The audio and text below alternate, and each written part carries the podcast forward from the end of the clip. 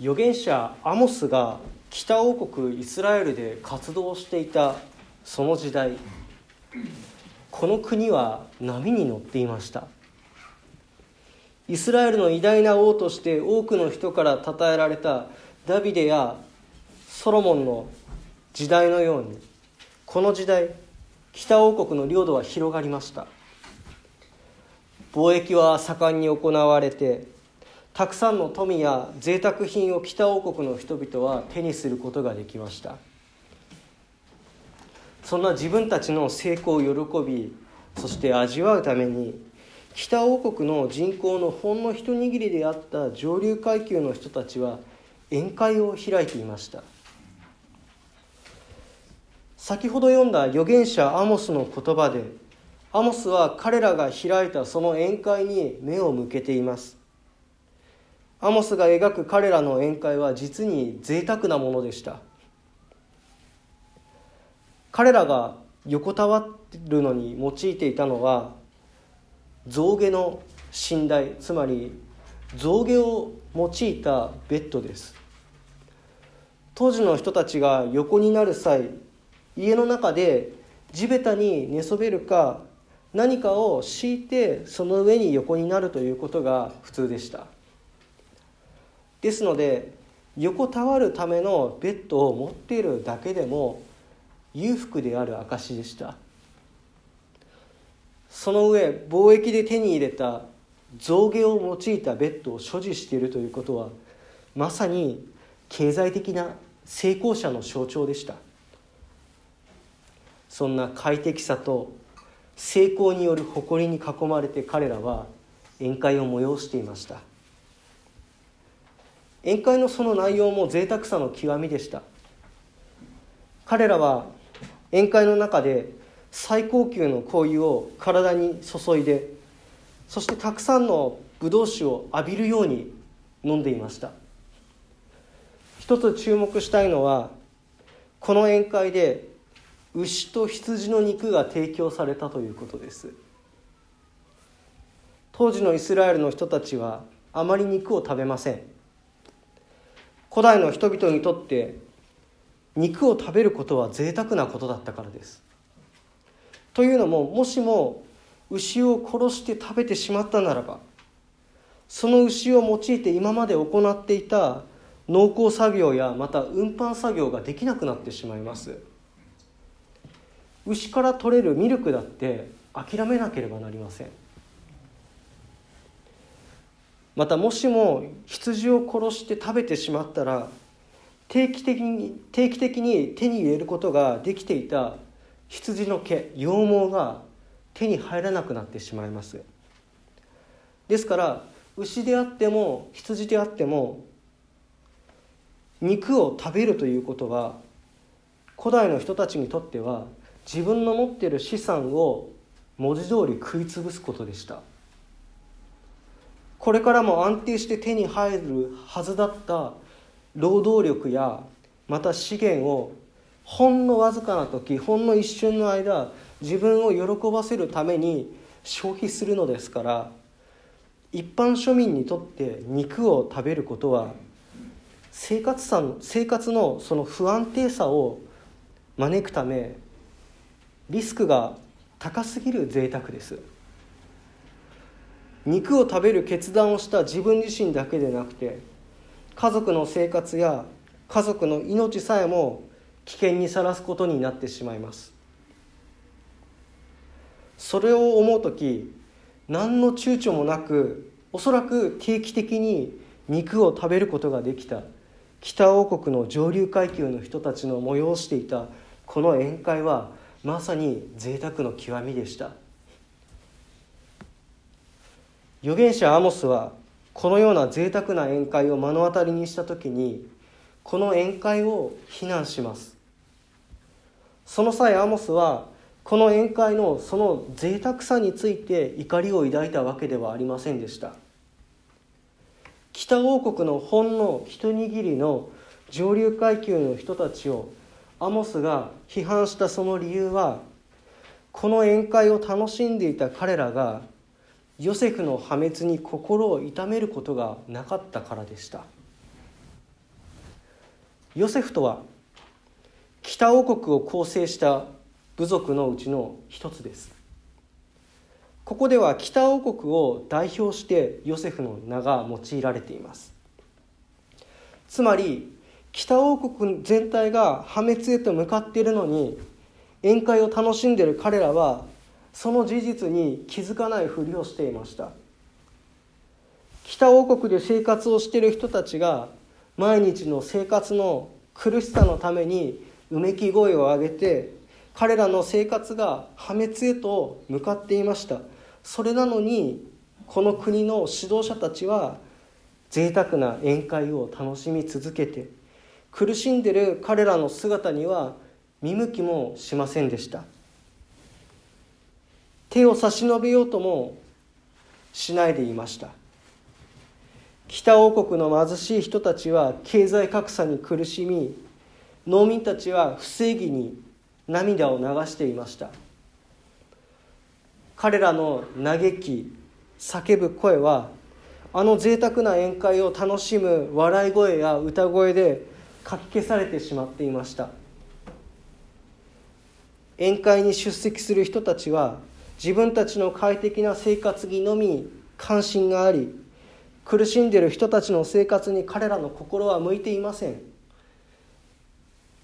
自分たちが楽しんでいるその贅沢さを少しでもいいから削って、苦しんでいる人たちに手を差し伸べようなどと彼らは考えもしませんでした。このように北王国で指導的な立場にあったこの上流階級の人たちが開いていた宴会は、明らかに北王国の分断の象徴でした。彼らの贅沢のその背後には、農民たちからの搾取や農民たちの苦しみがありました。一部の人のみが北王国の経済的な成長を味わうことができ、贅沢を楽しむことができました。そしてその経済的な成功に基づく贅沢さが北王国全体で楽しまれるということはありませんでした。農民たちは苦しく不安定な生活を続けたままでしたし、そんな彼らの生活には見向きもせずに、上流階級の人たちは贅沢な宴会を楽しんでいました。このような分断はアモスが批判した後も変わらずにイスラエルの社会の中にありました。アモスの時代からかなりの時代を経た今のこの現代であっても、悲しいことに人と人の間を引き裂くような出来事がなくなることはありませんでした。経済的な格差や社会的な立場の違いだけが人と人の関係を引き裂いているわけではありません。その分断は物の見方や考え方の違いによって生まれることがあります。多様性を認める努力ゆえに、極端に人との違いに敏感になって線引きを人との間に繰り返したその結果、その溝は作り出されてしまうことがあります。性や人種による差別などマイノリティの人たちを抑圧した結果、壁が新たに生み出されてきました。言語や文化の違いから分かり合えずに、不必要な境界線を私たちは引いてしまいがちです。実にさまざまな形で私たちの暮らすこの社会には分断が存在しています。それはまるで北王国の中で開かれていたあの分断を象徴した宴会の延長線上にあるような世界です。ということは、私たちが生きる世界はそういう世界なのだと受け止めて、希望などをもう抱かずに諦めて暮らしていかなければいけないのでしょうか。いいえ、今日開いたルカによる福音書の物語は、それとは真逆の宴会がイエス様のために開かれたことを喜ばしい知らせとして伝えているではありませんか。イエス様が共に座ってくださる宴会は、徴税人という当時のユダヤ社会の中で嫌われた人たちが招かれたパーティーでした。イエス様は罪人とみなされた人たちも、また病人も、みんなから嫌われているような人たちも分け隔てなくその宴会へと招く方でした。そうです、イエス様が招く天の国の宴会は、私たち人間が作り出してしまうような分断を乗り越えて、線引きをするのではなくて手と手を結び合わせるような可能性を持つものでした。その喜ばしいパーティーに皆さんはもうすでに招かれています。私という人間がどんな人間で、どんな属性を持っていて、どんなことを信じ、どんな価値観を持とうが、どんな過去を抱えていようとも、この宴会の席に着く上では全く関係ありません。神が私たちを招いてくださっているからです。これこそが重要なことです。分断を乗り越えることのできる天の国の宴会へようこそ。こんなふうに分断を乗り越えることのできる宴会へと皆さんは神から招かれているのですか？単にこの宴会への招待を私たちは受けているだけではありません。分断が広がる世界に向かって私たち自身も呼びかけることができるはずです。分断を乗り越えていくことができる、そんな約束を私たちに語りかけてくれる世界があるんだよ。信じられないかもしれないけど、分断を乗り越えて手を取り合える世界があるんだよ。きっとこの願いを皆さんも共にしてくださると思いますが、だからこそ私は強く願います。私たちが集うこの教会の交わりが、イエス様が与えてくださった希望のこの言葉を少しでも反映する歩みを続けていくことができますようにと。私たちの教会が分断が当たり前のこの世界に向かって神の招くこの声を一緒に声に出していくことができますように。分断を乗り越える天の国の宴会へようこそと祈りましょう。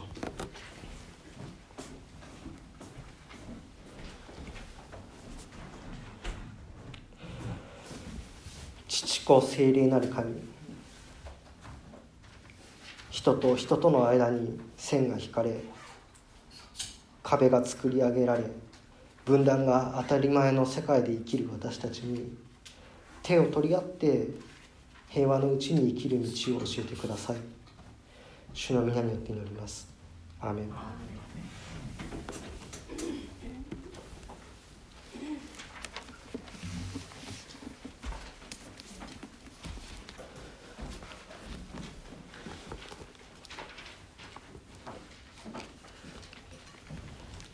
賛美歌を歌いましょう。